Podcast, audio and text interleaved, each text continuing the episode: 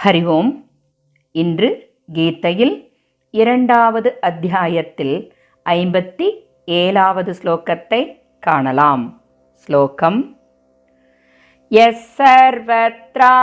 सर्वत्राणभिस्नेहः तत्तत्प्राप्य शुभाशुभम् नाभिनन्दति न द्वेष्टि तस्य प्रज्ञा प्रतिष्ठिता यः सर्वत्राणभिस्नेहः तत्तत्प्राप्य शुभाशुभं नाभिनन्दति न द्वेष्टि तस्य प्रज्ञा प्रतिष्ठिता।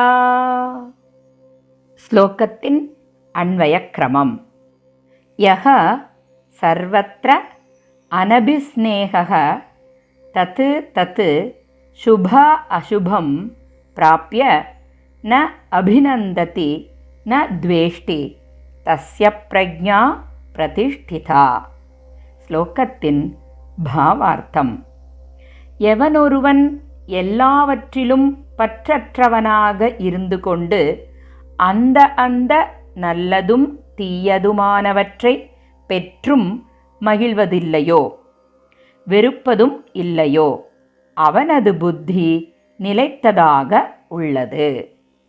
ஸ்லோகத்தின் தாத்பரியம். முந்தைய ஸ்லோகத்தில் ஸ்திர புத்தி உள்ளவனுடைய மனநிலையை விளக்கினார் பகவான். அவ்வாறான ஸ்திர புத்தியினுடைய உயர்ந்த நிலையை இங்கு விளக்குகின்றார். வாழ்க்கையில் பற்றுதல் இல்லாத நிலை மட்டுமே ஆன்மீக நிலையை அடைந்ததாக கருத முடியாது. மேலும் பற்றுதலில்லாத நிலையை விவேகம் என்றும் அதாவது பகுத்தறிவு என்றும் கருத முடியாது. பற்றின்மை என்பதனை தவறாக புரிந்து கொண்டவர்கள் எவ்வாறு எண்ணுகிறார்கள் என்றால் தங்களுடைய கர்த்தவியத்தை அதாவது ஒருவன் அவசியம் செய்ய வேண்டிய கர்மத்திலிருந்து தன்னை விலக்கிக் கொள்வதே பற்றின்மை என்று தவறாக நினைக்கின்றார்கள்.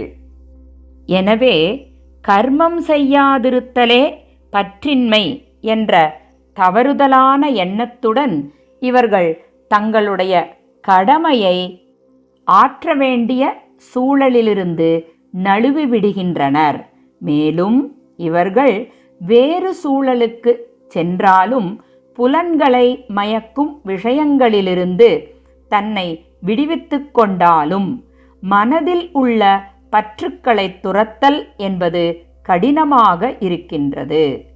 மேலும் வெளியுலகப் பொருட்களின் மீது பற்றுதலை கைவிடுதல் என்பது அவசியம். ஆயினும் அதுவே நிலைத்த புத்தியின் முழுமையின் அடையாளம் அல்ல.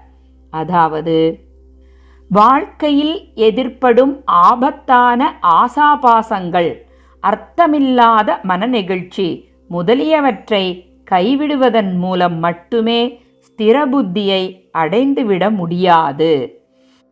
வாழ்க்கையின் சவால்களை எதிர்நோக்கி சமாளிக்கும் மனச்சமநிலையை பெற வேண்டும். இவ்வாறான உள்ளச்சமநிலை பெற்றவன் பற்றுதல்களுக்கு அடிமையாகாது. உலக சுக துக்கங்களை கவலையற்று மனம் தடுமாறாது. எந்தவித சலனமும் இல்லாது வாழ்க்கையை எதிர்கொள்கின்றான். இவ்வாறு ஞானி என்கின்ற ஸ்திதப்பிரஜன் தான் அடைந்த துயரத்தினால் வெறுப்பு கொள்வதும் இல்லை. தான் அடைந்த இன்பத்தினால் ஆனந்த கூத்தாடுவதும் இல்லை. எனவே ஞானியானவன் ஒன்றை இகழவோ மற்றொன்றை புகழவோ செய்வது இல்லை. மேலும் ஞானியானவன் வாழ்க்கையில் நல்லதையும் தீயதையும் ஒன்று போல் ஏற்றுக்கொண்டு பற்றில்லாத சமநிலையுடன் வாழ்க்கையை நடத்துகின்றான். ஏனெனில் இறைபொருளில் உறுதியாக நிலை பெற்றவனுக்கு அதாவது ஸ்திதப்பிரஜனுக்கு சுகமும் ஒன்றுதான். துக்கமும் ஒன்றுதான். மேலும் ஸ்திதப்பிரஜன் என்பவன் அனைத்தையும் உள்ளதை உள்ளபடி பார்க்கின்றார். மேலும் தனது மனநிலையை வைத்துக்கொண்டு வெளியில் நிகழும் நிகழ்ச்சிகளை எடை போடுவது இல்லை. மேலும் அனைத்துவித சூழ்நிலைகளிலும் ஸ்திதப்பிரஜனுடைய இருப்பின் நிலையை பகவான் விளக்குவதை நாளை காணலாம் ஸ்ரீ கிருஷ்ணம் வந்தே ஜகத்குரும் ஓம் தத் சத்